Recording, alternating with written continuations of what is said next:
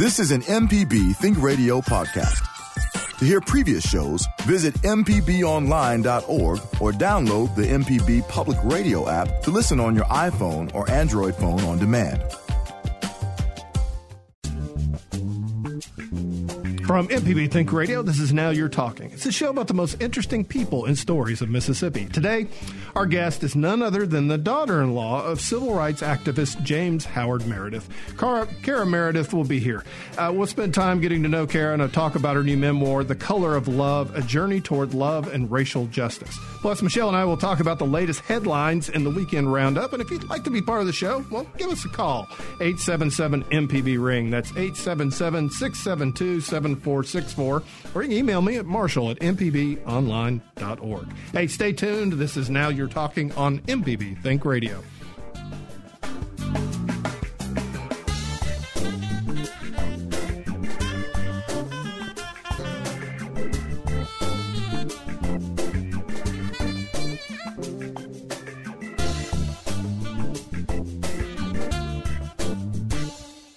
Can't get to a radio? Well, don't worry. MPB Think and Music Radio are available online and on our MPB Public Media app. It's simple. Just log on to our website at mpbonline.org to get started. This is MPB Think Radio.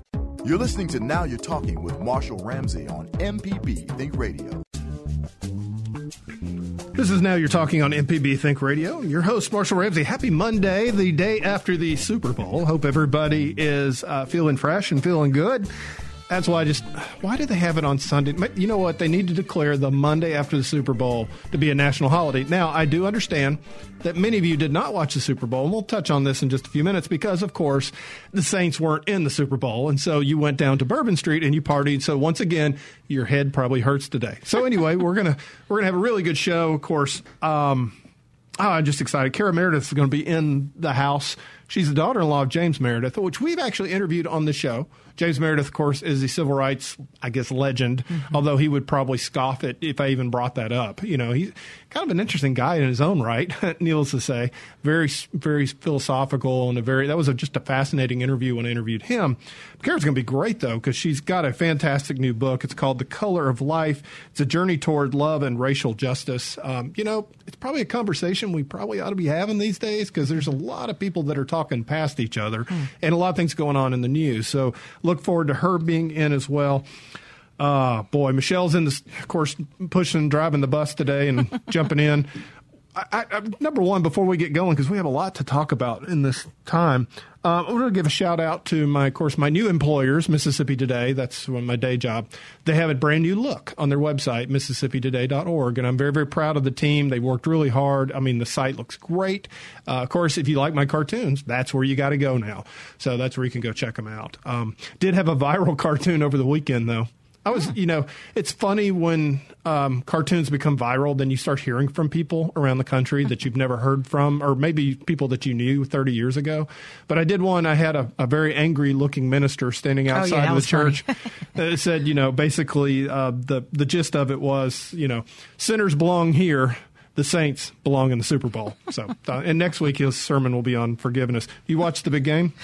Of course, I couldn't. I could not watch it. A lot of people say it was a snooze fest. I heard you say that a, earlier. It, it was a defensive. I mean, it was a great defensive struggle, but there wasn't a lot of. But I watched points. it because that's what made it interesting to me. I'm like, no points.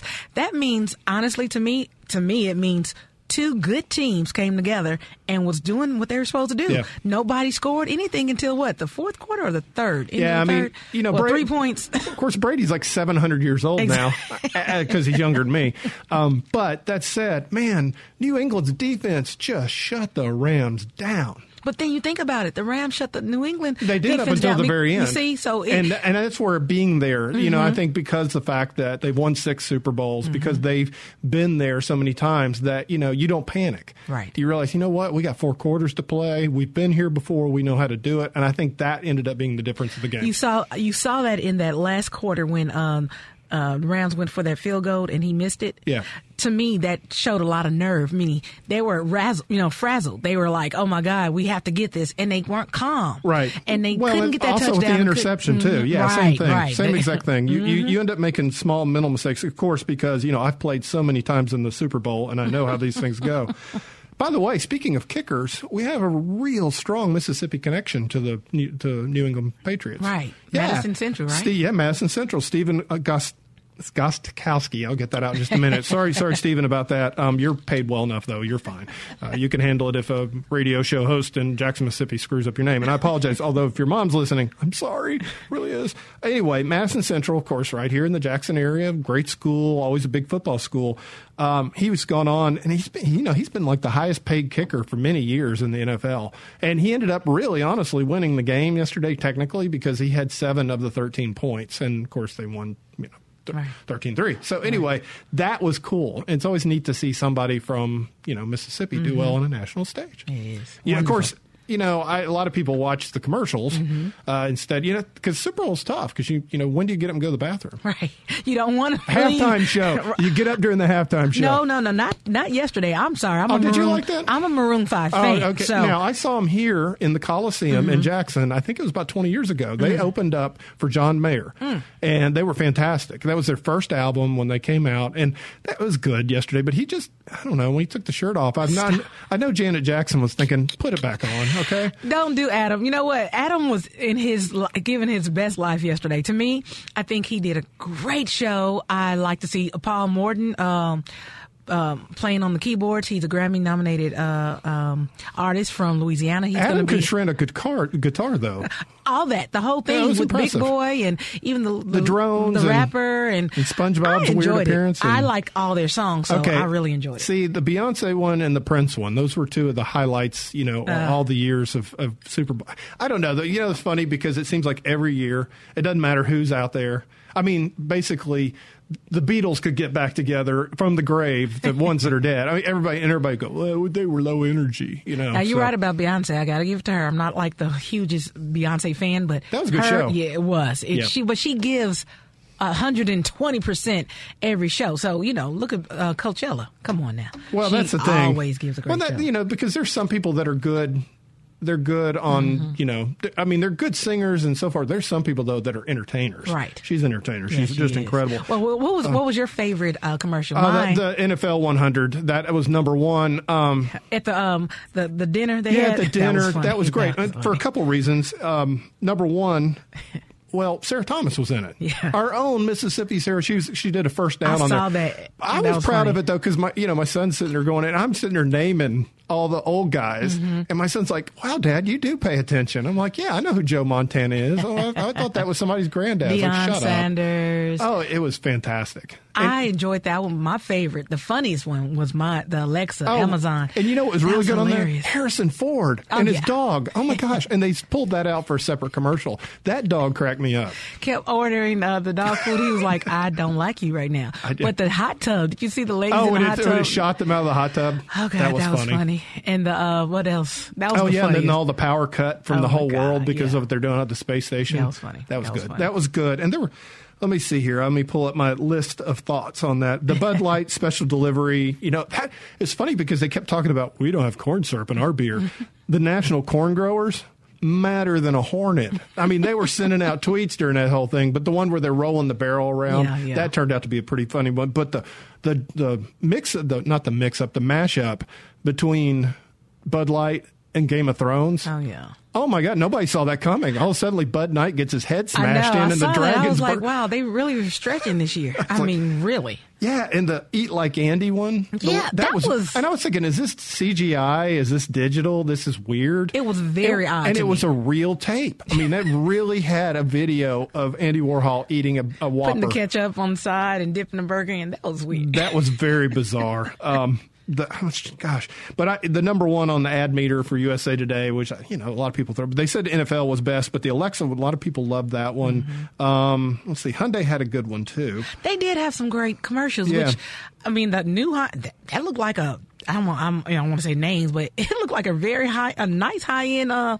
SUV, didn't it? Yeah, it did. I've never seen that truck. Kind of- well, and I think you have now. That's why they spent five million dollars. Speaking of spending five million dollars, a lot of um, controversy about the Washington Post spending five million dollars on the. And I loved it. I'm a journalist. Guess what? I like it when you know people are reminded that. Guess what? We're not the enemy. We're actually. and Tom Hanks was narrating it, so it seemed like Saving Private Ryan or something wonderful like that. So that was cool. But that said, it. Um, you know, a lot of the people at the Washington Post goes, oh, could you spend the $5 million on our salaries? So, but anyway, it was great. And I'm very proud of Saints fans out there for, like I said, once again, they could turn a funeral into a party. They do that every single year guess what? They did it yesterday. It was great. Uh, down there uh, on down and so forth. So I'm trying to think. Uh, let's see.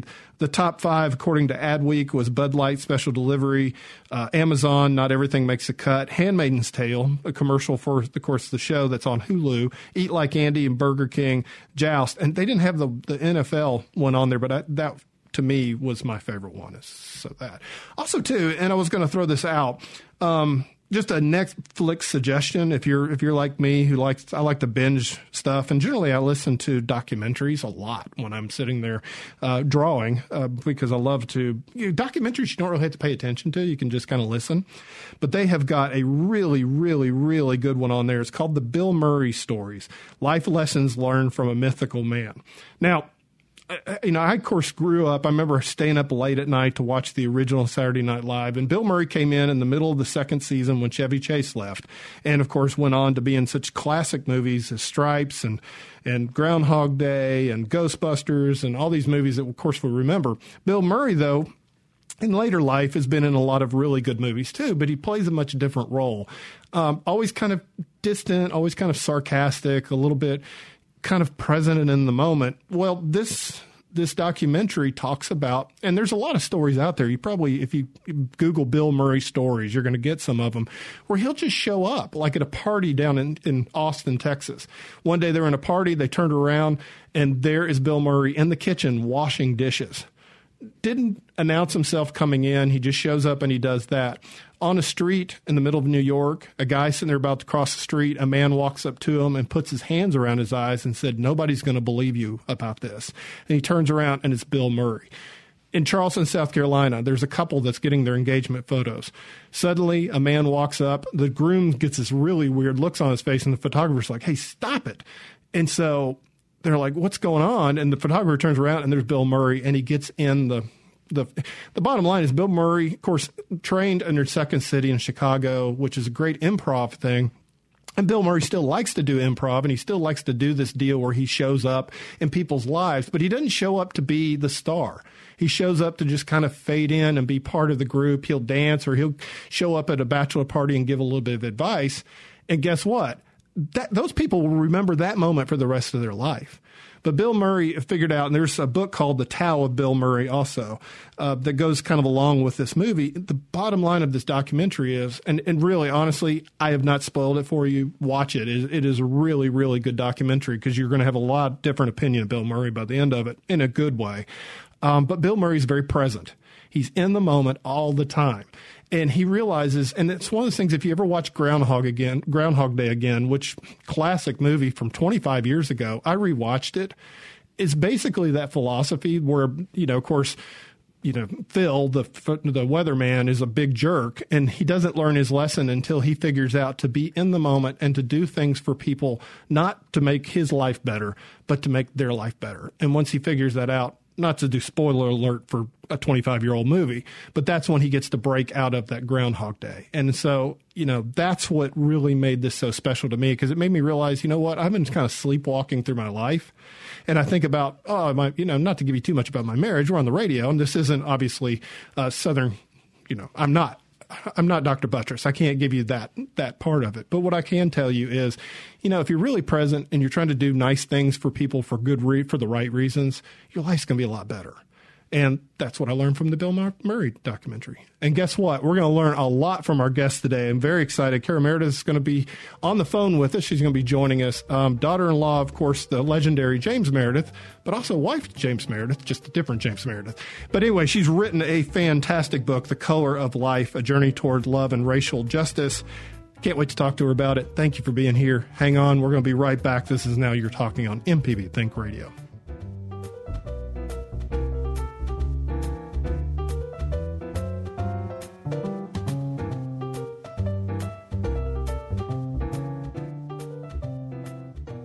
Whether traveling through Oxford or Tupelo, stuck in traffic in Jackson or Meridian, or cruising along the coast in Biloxi or Ocean Springs, MPB goes with listeners wherever they go. Your company's message can go along too. Go to mpbonline.org slash underwriting to find out how. You're listening to Now You're Talking with Marshall Ramsey on MPB Think Radio. The information presented on this program is meant to provide general information about the topics discussed and is not necessarily the opinion of Mississippi Public Broadcasting. The information presented does not create any type of relationship between the hosts and guests and the listening audience. Please consult an appropriate professional for guidance about your concerns.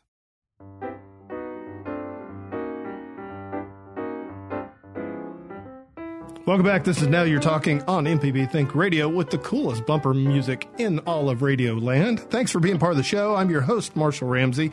Uh, kind of a nice Monday out there, a little bit gray, but I think it's supposed to be like 114 today or something like that. Anyway, last week it was 12. This week's 114. Hey, welcome to Mississippi. It's called winter here. Anyway, um, just a little side note, I get to tape a new episode of Conversations that'll be on in a few months. I hope you're watching that show, by the way. It is on MPB television. It is fantastic. It's an interview show, kind of like what I do here, except I'm sitting across from the person, um, which I do here a lot too, but you get to actually see us.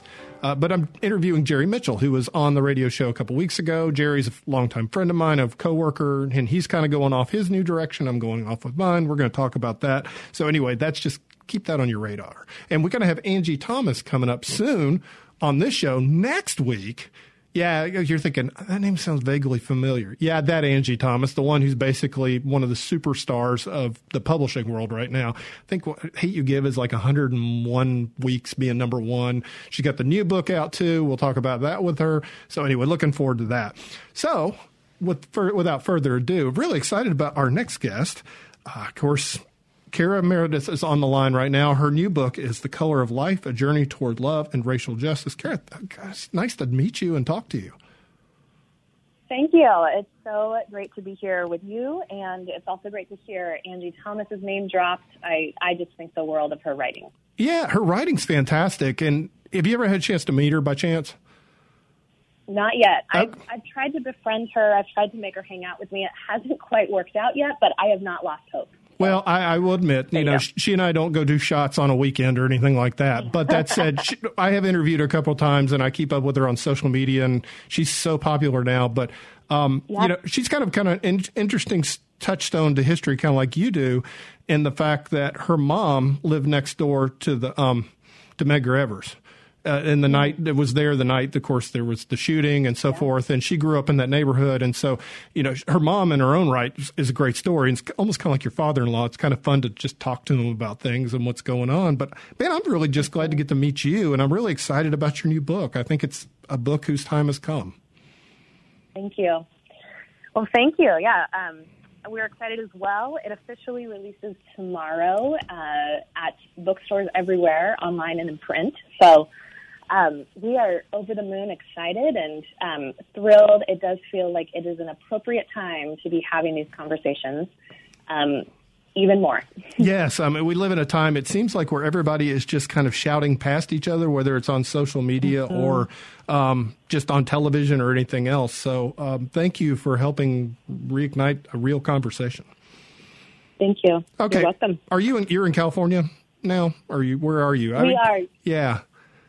Yes, we. Uh, my husband, whose name is also James, named after his father, obviously. Uh, mm-hmm. Uh, he and I have just basically traveled the West Coast corridor. So we've mostly been in the greater San Francisco Bay Area. We did have a 20 month stint in Seattle, Washington, uh, but just moved back to the Bay Area six months ago. So uh, I am looking out the window at blue skies, uh, a couple of clouds. It's not as nice as um, Los Angeles, but it is gorgeous weather here in the San Francisco Bay Area. I tell you, I grew I, before I moved to Mississippi, and I'm from the South, but I mean, before I moved to Mississippi, okay. I uh, moved here from San Diego. So, you know, oh. yeah, it's kind of like a different planet out there. it is. It is. There are, and there probably are a couple of extraterrestrial beings floating around, floating around somewhere. They well, they so. definitely are. They definitely are. Yes. But it makes it kind of interesting, and it's. Mm-hmm I mean, you know, and I think, well, anyway, we'll talk about this a little bit more into the conversation, but I want to get talk a little bit more about you because I think your your growing up and my growing up are very similar. um, the kind of families we grew up in and kind of the bubble we grew up in. And so, why don't you talk a little bit about well, your your childhood? Absolutely. Um, I grew up in the Pacific Northwest, so a little bit different um, than uh, the Deep South, but but still, um, there there are a lot of similarities nonetheless. Um, I describe the place that I grew up uh, almost as growing up in a colorblind um, bubble, uh, growing up with a colorblind rhetoric, um, both at um, in schools, and this was a result uh, really of uh, reaction to the civil rights movement. Uh, a lot of schools, especially, adopted a colorblind narrative. So I remember sitting in a school assembly. I was probably in the fourth grade, and our principal standing up front and leading all 600 students in a chant about being colorblind. And I did live in a mostly white area um, with kids who mostly looked like me. But as I reflect back on that moment now, I think what would it have been like to be a student of color, to be 10 years old, and um, and to be seen, um, to to not be seen, excuse me, by um, the color of my skin, to not be honored and celebrated in that way. Uh, so for me, that that was part of that was just part of the belief system at school um, but then also at home and in the church, race was not something we talked about. And it was mostly not something we talked about because we were white. Um, and I love my parents dearly. I, we still, we have a relationship um, to this day. We don't always agree and see eye to eye on everything, but um, this was part of the environment that I was raised in. And so really it wasn't until probably my 20s and certainly my 30s that I began to go, oh, wait a minute um, maybe we are supposed to see color. Maybe this is supposed to be a part of our story. Um, and not just a story for those who identify um, as, as people of color, but for every single one of us. We're talking with Cara Meredith. The new book coming out tomorrow is The Color of Life, A Journey Toward Love and Racial Justice. Cara, I, I just it's fascinating. Of course, you, you are a fantastic writer. I love. I read several of your blogs over the weekend and talk. You know, did you kind of start out being a, a teacher? Didn't you? That was kind of your goal. Absolutely, yeah. I went to school also in the Pacific Northwest, and um, I had always loved writing, but I thought, well, I'm not going to be a writer. Um, I so not to use the old adage that those who what is it that those who can't teach because I don't at all believe that that's true. But I became a high school, I trained to be a high school English teacher and um, taught high school English for four years after college, um, both at every single level at, in the high school, um, in high school. And, um, and then I left teaching uh, and worked for an outreach ministry or outreach nonprofit organization for eight years. Mm-hmm. So I was still working with students quite a bit. Um, I started speaking quite a bit more in that arena and wasn't writing as much. But in the midst of all of that, for you know, for a decade, for over a decade, writing really still gave me life. And um, so I left writing, I, or excuse me, I left the traditional workforce for six years ago to care for uh, our oldest son and to also begin to pursue writing and speaking. And so, in a sense, even though I kind of knew the, the rules and regulations, it wasn't until I actually got my butt in the chair, as Anne Lamott would say, or would tell writers to do, that I um, that I think I began to find my voice, that I actually began to learn how to write. Well, uh, you've you've done an excellent job about that, and you're right. It, it, basically takes sitting down and writing before you can become a writer. But you know, mm-hmm. you, you, you grew up in this bubble, and you got to have something to write about. Of course, you grew up in the bubble. At what point did the bubble burst? Was it college? Was it after college? When did you mm-hmm. start realizing, you know what, maybe there's people out there that are a little different than me, and maybe they've got stories to tell too? Absolutely. I think some of my earliest memories, um, like I said, probably didn't start happening um, intentionally happening. The noticing didn't intentionally start happening until my 20s. Um, I taught in the San Francisco Bay Area, and um, the the Bay Area is a very diverse place. So one of my first yes. experiences um, when I was uh, when I, I was teaching high school English one year, and the school was the school not only saw but celebrated the diversity within its student body. Um, there were 46 different languages spoken at that school, and so wow. every single year there was a um, there was a, a diversity week that would happen, and, and there were just there were all these different events that took place, and that was probably one of the first times that I remember going, huh. maybe Black History Month and the literature that we read that I had my students read um, in the month of February every year, maybe that's not just uh, to be read in February. So that was that was probably an initial noticing, and honestly, that was in my mid twenties, which was 15 years ago. Um, so I think that was when the noticing started. A lot of noticing started as well um, when I was in the nonprofit sector. I had a boss once say to me, he said, Don't make any changes, just listen for a couple of years. And even though I hadn't necessarily um, figured it out, because I don't think I've figured anything all the way out, I think that um, this figuring out, so to speak, is a journey that all of us are on for the rest of our lives or for the entirety of our lives. But uh, in my late 20s, I think that's when quite a bit of uh, listening and noticing started.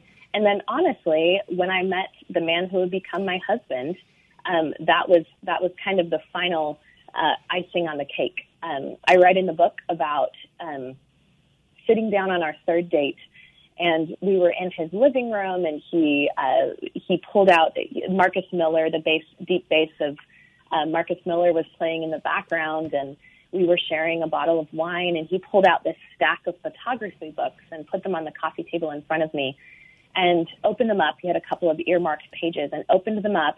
And I, he pointed to one page, and it was a page of Martin Luther King Jr. and a couple other men walking beside him. And, and he pointed to the page and he said, That's my dad. Wow. And I looked at him and I said, Your dad is Martin Luther King? you know, and I, I'm sitting going, Wait a minute.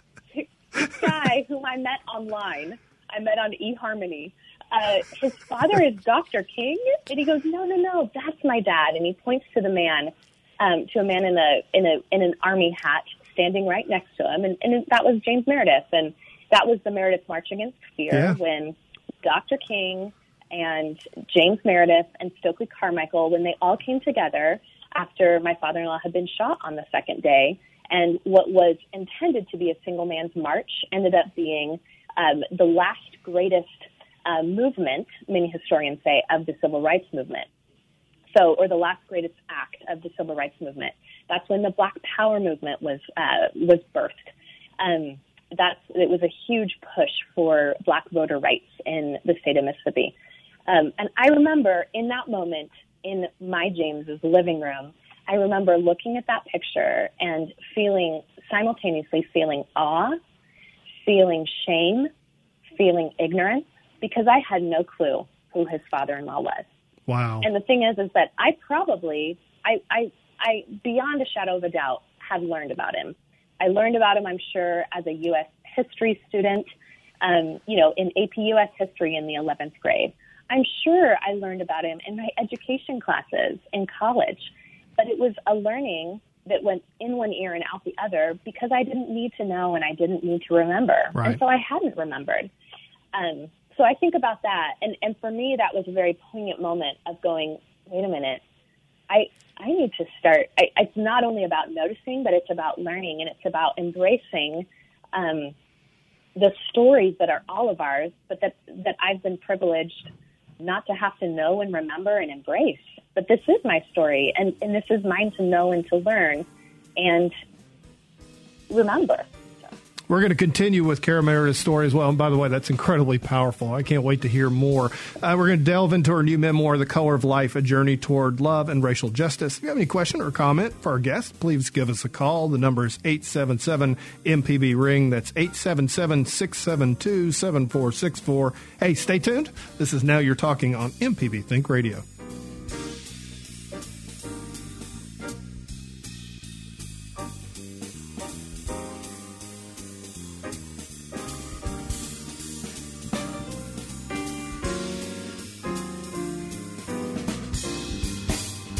MPB listeners pay attention to quality. They look for quality in their work and their daily lives. If your business cares about quality customers, look to MPB. Go to mpbonline.org slash underwriting for more information.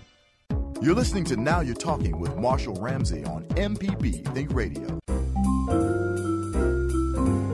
Welcome back. This is Now You're Talking on MPB Think Radio. I'm your host, Marshall Ramsey. Look, if you're just joining us, we've been talking with author Carita Meredith about her new memoir, The Color of Life A Journey Toward Love and Racial Justice. Uh, we basically, we'll just catch you up if you case you missed the first segment. She met a really cool, awesome guy on eHarmony. You know, third date, bottle of wine, whips out a book, opens up. Oh, yeah, by the way, my dad is a historical icon. Wow. Okay. um, that's pretty cool. But like you said, you're like, wait a minute, I feel bad because I didn't really know that. But you knew pretty quickly, didn't you? Now, before you get telling your story a little bit, I want to ask you a real quick question about your husband. Um, since I have met your father in law and have interviewed him, and I have to admit, that was probably one of the more interesting and fascinating interviews I've ever done in my life. It was kind of like riding a bull because, you know, you never know where he's going to go.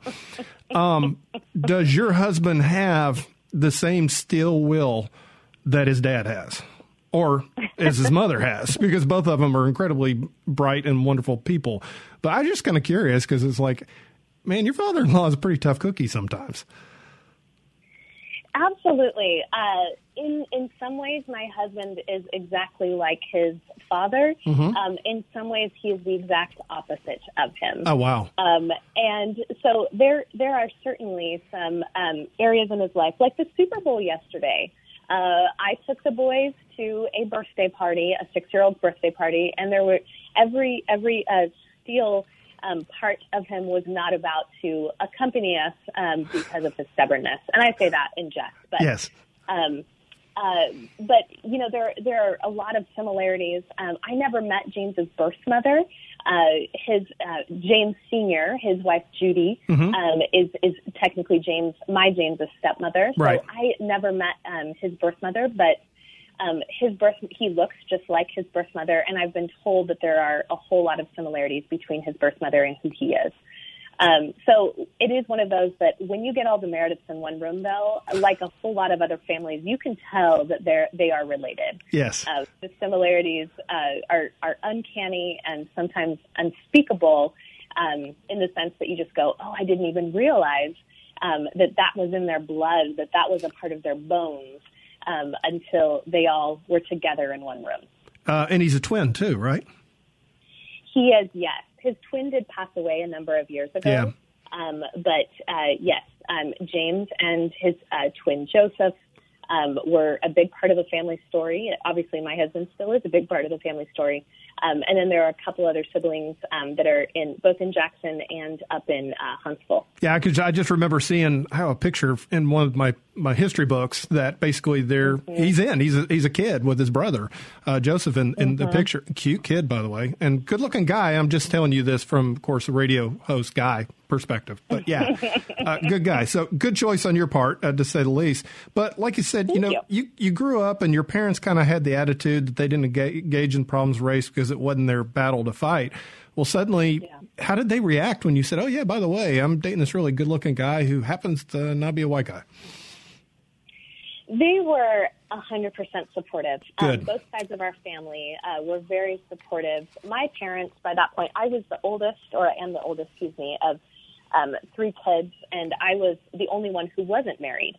Um, and so I think by then they were also they were kind of like, all yeah, right, they were glad you're getting married. Yeah, yeah, yeah. This, this is great. You're single and ready to mingle, but but come on, give me some grandbabies.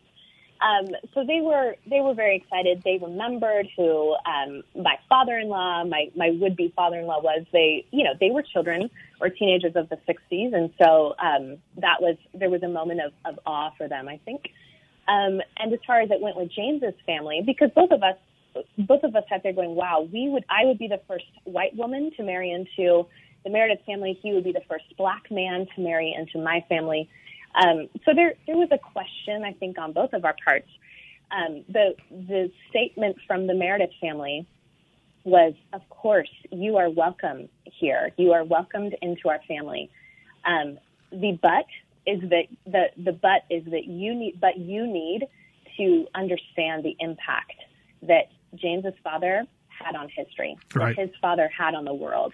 And if you can understand that and understand the entirety of the picture, then you're in. Um, so that was that was a caveat that I, I wasn't expecting to hear, but that was part of the deal. Yeah, about to say. I mean, did they give you homework assignments, or how did they deal with that? I mean, did, uh, did, you're like, okay, you probably kind of sat there a little bit stunned, thinking, okay, what I need to do. But I mean, basically, at that point, I guess you just started reading. Absolutely, yeah. Uh, we were living somewhat close, or I was living somewhat close to the San Francisco Public Library. I remember taking the BART to the Bay Area Rapid Transit System, or the, it's like a subway downtown to uh, downtown San Francisco, and just holing up in the library yeah. and reading as much as I could about him. Obviously, my James owns several books that his father has written. I think James Senior has written um, probably 29 books I just saw that the other day. So, I mean, he has, we have, we have an incredible collection at home as well. Yeah. Um, but it was one of those that, yes, I needed to start entering into this piece of history, but the onus was on me. Right. Um, and, and entering into his story also meant entering into the stories of a lot of other um, people who are uh, pe- people of color, um, especially that I hadn't that I hadn't needed to remember, that I hadn't um, taken the time to learn about. So it meant learning quite a bit more about women like um, like Emmett Till's mother. Mm-hmm. Um, it meant learning about Martin Luther King Jr. and reading his sermons and getting to know who he was, um, not only as an as an historical figure, but also as as a preacher who preached through that lens, then to reach the people. Well, it sounds like you know, and it's one of the things that I like about your book uh, it, it, Michelle, my producer, and I were talking about this a little bit before the show. Is like you know we work with people every single day, and we see people, and you know you think okay, they're just like me, but you know you never really get to know them and never get to understand them. And it sounds like suddenly in a very just a very short amount of time that suddenly you really picked up on some serious skills of empathy. Well, thank you. Yeah. Um, yeah, I I mean I, I don't know if that's something that I can say of myself, but I hope it's true of myself. And I hope that it's true of all of us. Right. That, um, that empathy grabs hold of our hearts and changes us. Right. Well, then suddenly, of course, y'all have, by the way, really good looking children. I'm going to say that, uh, compliment once again. And I have good looking children too, just to let you know that. Um, but do what I can. Do what I can. You do what can. But like I said, once again, you're suddenly realizing, okay, this is a world that my children are growing up in. What can I do to help make it better? Right. Mm-hmm. Absolutely. Yeah. Yeah, and that has been uh, that's been a, a huge learning experience for me. Um, it's true. You could, you know, maybe you can cite some of the studies that are out there for your readers who are going to read this or listeners, excuse me, online. But mm-hmm. um, studies show that children as young as six months old um, can see or can differentiate race, right. and therefore make um, have make racial preferences or have racial preferences for those of their own um, of their own skin color. So we it, there there very much has been a, it's been a learning journey for us with children, and I shouldn't maybe say for us as much as I should say for myself, but we're very intentional with the books that we read to our boys, with the shows that they watch, but also then with having conversations. Um, we're intentional with with making sure that. Um, that that we have that we're entering into friendships with people who look like all of us um, I remember, I, I think our older son was two years old, and Judy, uh, my mother-in-law, was out visiting, and we had on the on the television screen, um, it was kind of, I don't know, it was one of those radio stations that plays, and so you just see a static picture of different characters.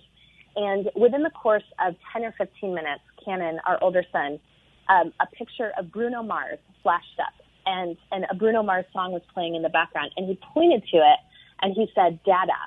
And we looked at him and we're like, Dada, Bruno Mars is not Dada. And then a couple minutes later, um, a picture of Alicia, Alicia Keys pops up and he says, Nana, because Nana, or Judy, my mother-in-law, is a black woman who has lighter skin. Then a couple of minutes later, a picture of Kelly Clarkson pops up and he says, Mama. And within that 15 minute time period, I kid you not, he made an association with each one of those singers to the three of us. And we sit there, we sit here and we go, wow, what does this mean now for our boys? What does it mean to continue to enter into the conversation? Right. To continue to not only notice, but to value and celebrate diversity. And, and that means that we have to live with intentionality. Well, I mean, also, too, I mean, you want them to grow up with feeling good and very proud about mm-hmm. who they are and where they came from, too, right? Absolutely. Yes, yeah. absolutely. Yeah, because I, I, would think that you know sometimes some of the messages they might get on the media might be just the opposite of that. So I mean, as your job as a parent, you know, you're suddenly realizing, you know, I've really got my work cut out for me here. Mm-hmm. Wow, absolutely. Well, yeah. I don't. I don't want to. Isn't that true for all of us? Well, I mean, about to say it is for me too. You know, it's. Yeah. I, it, I, was thinking about a, a moment we had. Um, we were at our mm-hmm. church and we're walking down the hall, and your father-in-law was sitting there in a chair, um, and and and I'm, I'm got my boys. I said, "That's James Meredith," and they're like, "Who?" And I said, "Oh, we got some talking to do." So I mean, I wanted mm-hmm. them to mm-hmm. understand that that man sitting there in that chair yeah. was not only was was an elderly person who maybe they should respect, or but was a mm-hmm. person who had totally changed history and changed their history. And you know, now that I have a son mm-hmm. that goes to school where he was, you know, these little things like that. Yeah. So yeah, as parents, we have that job. Look, uh, Cara, I don't want to spoil anything in the book um, because I have gotten to flip through it and I'm excited to read the whole thing through and through. But I want you to share a little bit what's in it because I think there's some really nice touching points uh, that are in the book that I think people need to hear about. Sure. Uh, well, there's, you know, it's a, my publisher, um, they, they said, we don't really know how to market this because there are so many different facets to the book. It's a spiritual memoir, but it also has a lot of history um, it also has a lot of stories um, about everything from interracial marriage. So there's a chapter 1967 then and now. And in that, I talk about marrying James, and we enter into our wedding. Um, I talk about walking down the aisle singing to him. Wow. And tears streaming down his face. Um, but then it also uh, well, of course, tears streamed down his face. He was getting to marry me. Okay, it wasn't. It wasn't that he was crying that he was getting married because I, I, know some guys that go through that. and that. Okay. Uh, but but in that in that same chapter, we then also jump into the uh, Loving v. Virginia, which was um, a monumental case in the United States that allowed for interracial marriage, and that only passed in 1967. So there, it, that's an example of a chapter which is kind of smack dab, but looking quite a bit at interracial marriage, looking quite a bit at uh, what it means to raise um, mixed race kids from a spiritual or a Christian point of view. What does it mean to enter into lament, both personally and corporately? Um, what does it mean to recognize um, within our own selves uh, the, the personal racism that might exist, but also then what does it mean to recognize racism at systemic levels and to make a change, to fight for it? So the book is largely story based. It is a memoir. Um, we wanted to, we wanted over and over again to make sure that the reader felt like this was a story that um, he or she could could gulp down. Um, because I am a, a sojourner, I am not an expert. Um, but within that, you're going to find a whole lot um, about my father-in-law. There was a, a trip I took a trip to Mississippi um, almost two years ago, and it was just me.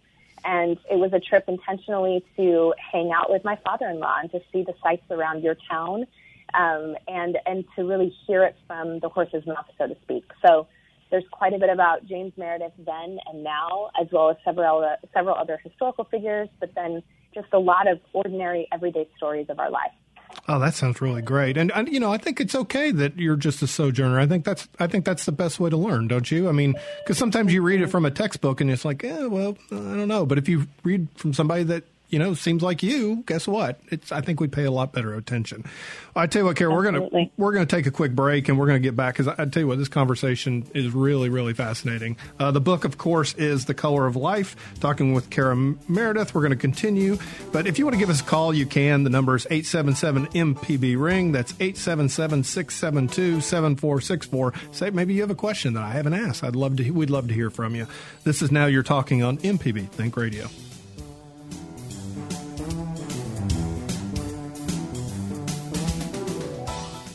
Can't get to a radio? Well, don't worry. MPB Think and Music Radio are available online and on our MPB public media app. It's simple. Just log on to our website at mpbonline.org to get started. This is MPB Think Radio.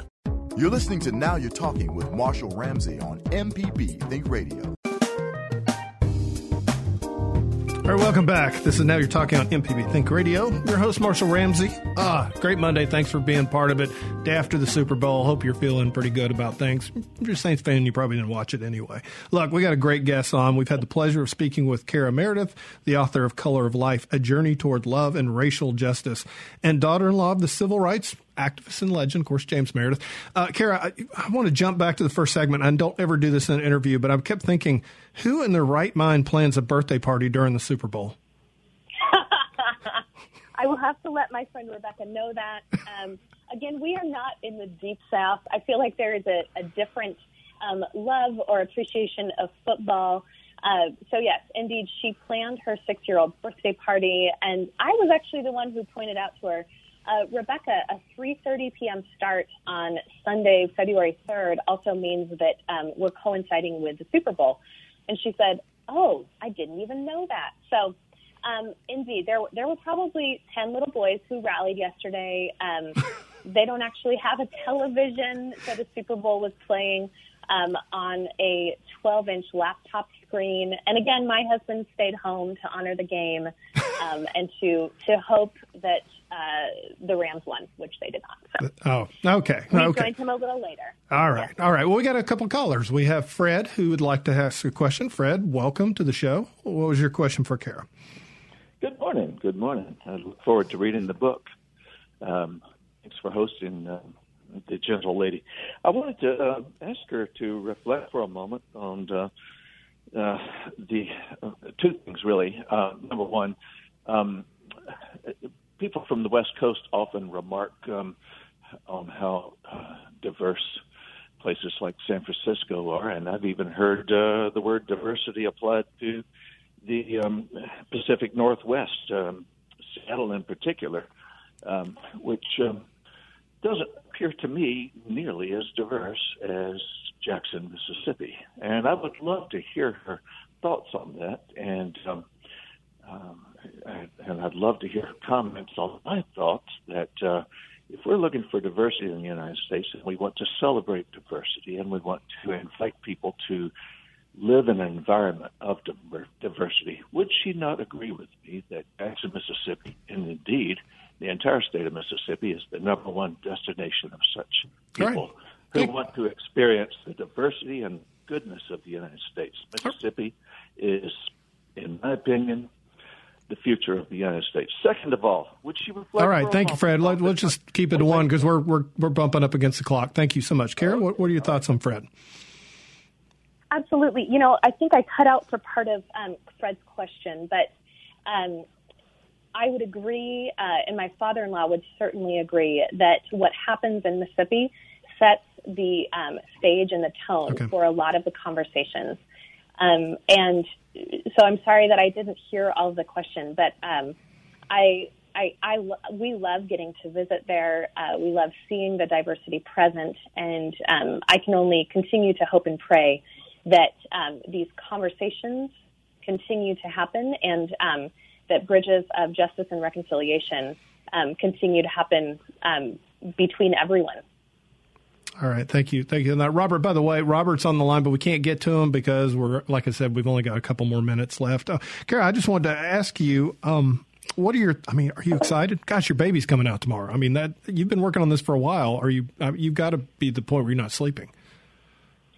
Absolutely. Um, I did sleep last night. There's something called melatonin, which I believe in. Um, it does and, help, yes. Uh, it, it, does help. Well, you kids know, help too. A lot of, they do, running around with them. Yes. Um, so we, we are so excited. Um, a lot of authors will say that uh, that releasing a book is like birthing another child. So this is kind of like our third child um, coming out tomorrow. But at the same time, it's just another day.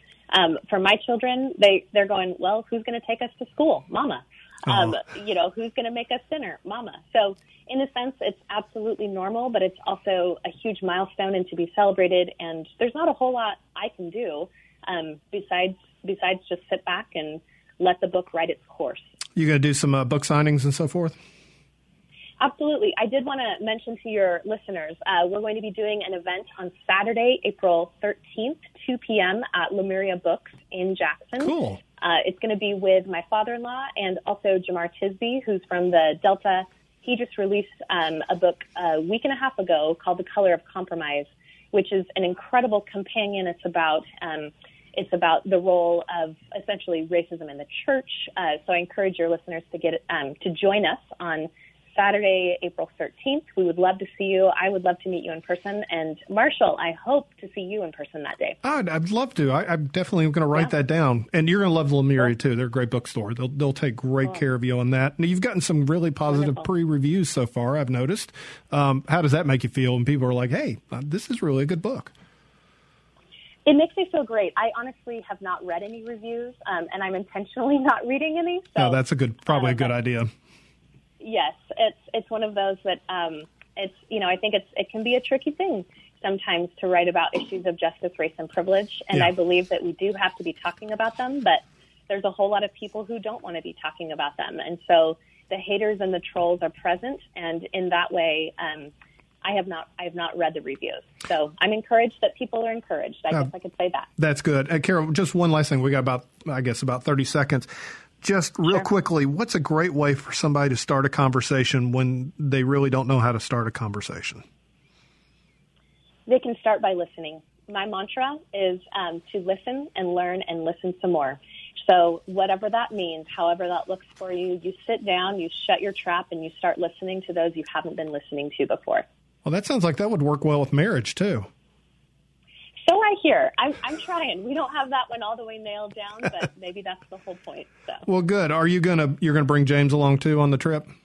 You're gonna let him we are haul around your books? Yeah. Uh, we we are figuring that out. It's a little, it's a tricky season. I'll for sure have at least one of my sons with me. Oh, cool! Um, and we hope to all four be there. Very good. Well, thank you for taking the time out to talk to us today. I can't wait. The book is, of course, The Color of Life, and it's coming out tomorrow. And you can get it Amazon, all the different places. Correct? Yes. And Lemuria Books. Very good. Cara, thank you so much. All right. Well, that's an, another book, another show, another book, another show in the can. Thank you for joining us today. Of course, coming up next is Southern Remedy. Of course, now you're talking as a production of the incredible, amazing Michelle McAdoo.